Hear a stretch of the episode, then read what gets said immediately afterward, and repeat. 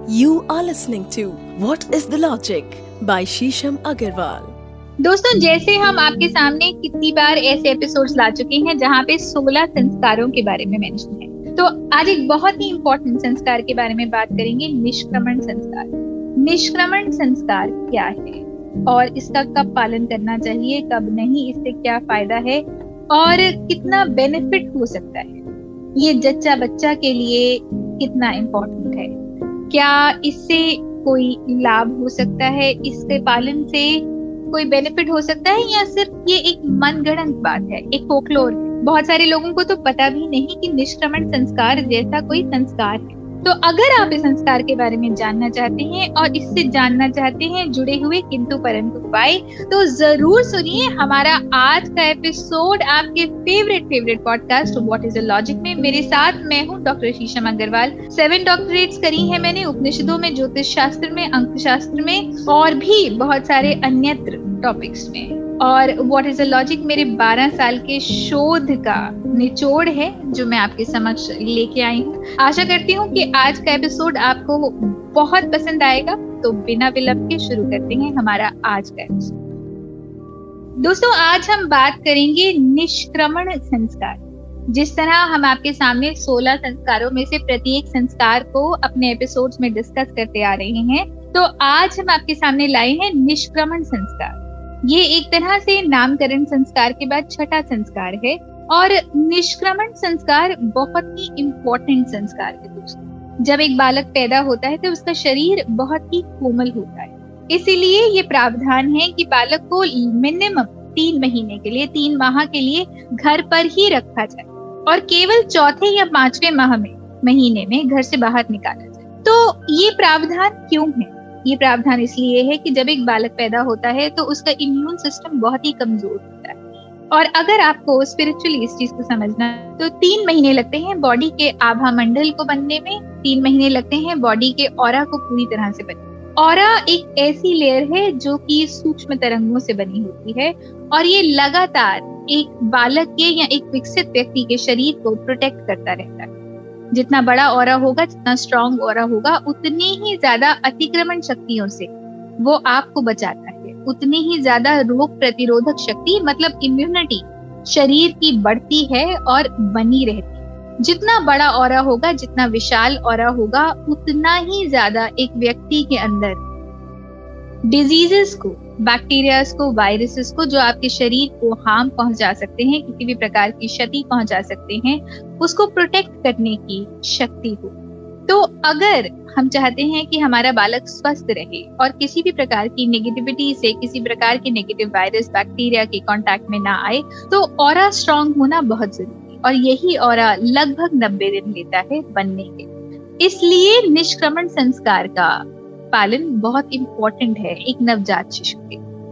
दोस्तों, इसमें एक और भी बात है कि हमारे बहुत सारे लिसनर्स क्योंकि अध्यात्म से कहीं ना कहीं जुड़े हैं या अध्यात्म को समझते हैं और पहले भी हमने मेंशन किया है चक्रास के बारे में तो हमारे शरीर में कुछ सेवन इंपॉर्टेंट चक्रास है। उसमें जो सबसे ऊपर का जो टॉप चक्रा है, जिसको हम क्राउन चक्रा या सहस्त्रार चक्रा भी कहते हैं और रूट चक्रा, जिसको मूलाधार या रूट चक्रा भी कहते हैं, जो बेस चक्रा है ये दोनों चक्रास जब बालक पैदा होता है तो इतने एक्टिव नहीं होते।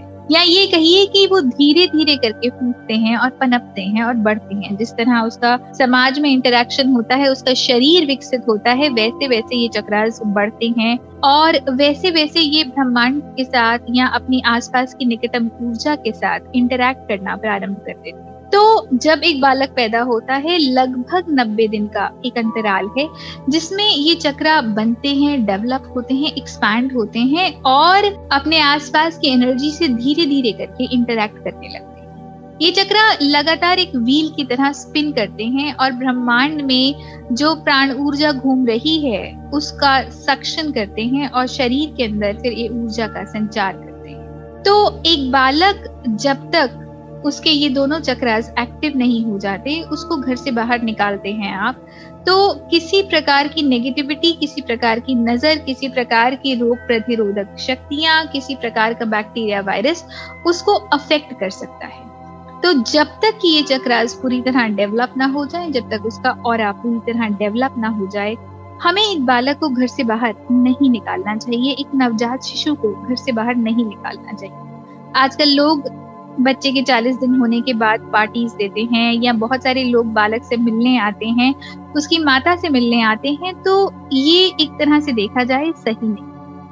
एक जच्चा और बच्चा को एक प्रोटेक्टिव एनवायरनमेंट देना बहुत ही इंपॉर्टेंट है। इसलिए निष्क्रमण संस्कार का पालन करना बहुत इंपॉर्टेंट है। देखा जाए तो इसके नाम में ही इसका पर्पस भी छुपा है, इसका पर्याय भी छुपा है। निष्क्रमण मतलब ऐसा कुछ भी जो कि आपके शरीर में अतिक्रमण कर सकता है, आपके शरीर के अंदर किसी प्रकार का डैमेज कर सकता है, उसको बचाए, उससे आपको प्रोटेक्ट करे, उसको निष्क्रमीय करे, उसको हम निष्क्रमण संस्कार कहते हैं। दोस्तों, इस संस्कार के दौरान पंचभूत देवताओं से भी प्रार्थना की जाती है, उनसे अर्चना की जाती है। ताकि बालक का स्वास्थ्य उत्तम रहे। पंचभूत देवता मतलब हमारे फाइव एलिमेंट्स के देवता। Five elements earth air water fire ether तो इस तरह वायुदेव, अग्निदेव और सभी देवताओं से प्रार्थना की जाती है कि बालक का स्वास्थ्य उत्तम रहे। इसका एक और भी तथ्य है कि हमारा शरीर पाँच भूतों से बना है। तो अगर हम पंचभूत देवताओं से पूजा करते हैं, अर्चना करते हैं, उनका आशीर्वाद लेते हैं तो हमारा शरीर लगातार और ज़्यादा विकसित होता है। और क्योंकि एक नवजात शिशु अभी इस दुनिया में आया ही है, उसके सारे रिसोर्सेज उसका सारा शरीर, उसकी सारी ऊर्जा अभी बहुत बिखरी हुई है। तो बहुत ज़रूरी है कि उसके फाइव एलिमेंट्स पूरी तरह से एक नियमित रूप से आपस में जुड़े, उसके सब एटमिक पार्टिकल्स बहुत अच्छे से कोऑर्डिनेटेड हों। तो जब हम पंचभूत देवताओं से प्रार्थना करते हैं और उसके फाइव एलिमेंट्स अलाइन होते हैं तो ऑटोमेटिकली उसके शरीर में बहुत सारी ऊर्जा का संचार होता है। उसके शरीर में उन्नति होती है, वृद्धि होती है और उसको बहुत सारी देवताओं की ब्लेसिंग्स मिलती हैं फाइव एलिमेंट्स कोऑर्डिनेटेड होते हैं और लगातार उसके शरीर का डेवलपमेंट बहुत अच्छा होता है।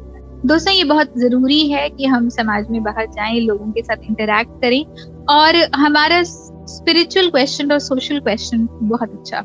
पर अगर हम इस नब्बे दिन का पालन कर लेते हैं तो उसके बाद जब हम बालक को निकालेंगे तो आप देखेंगे कि वो और बेहतर तरीके से ग्रो करेगा, उसके शरीर का, उसकी मानसिकता का विकास देखते ही बनेगा। धन्यवाद।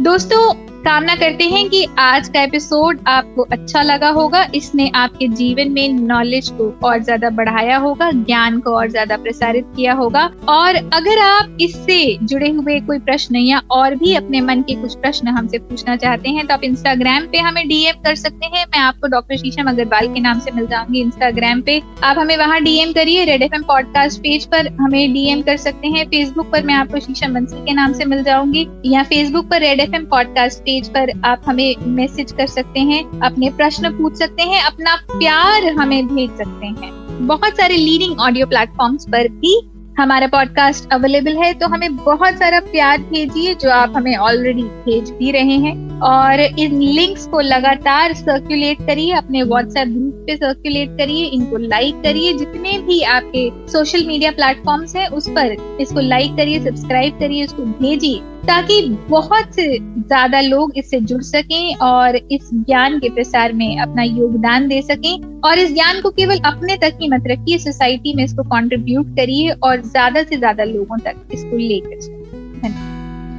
you are listening to what is the logic by शीशम Agarwal.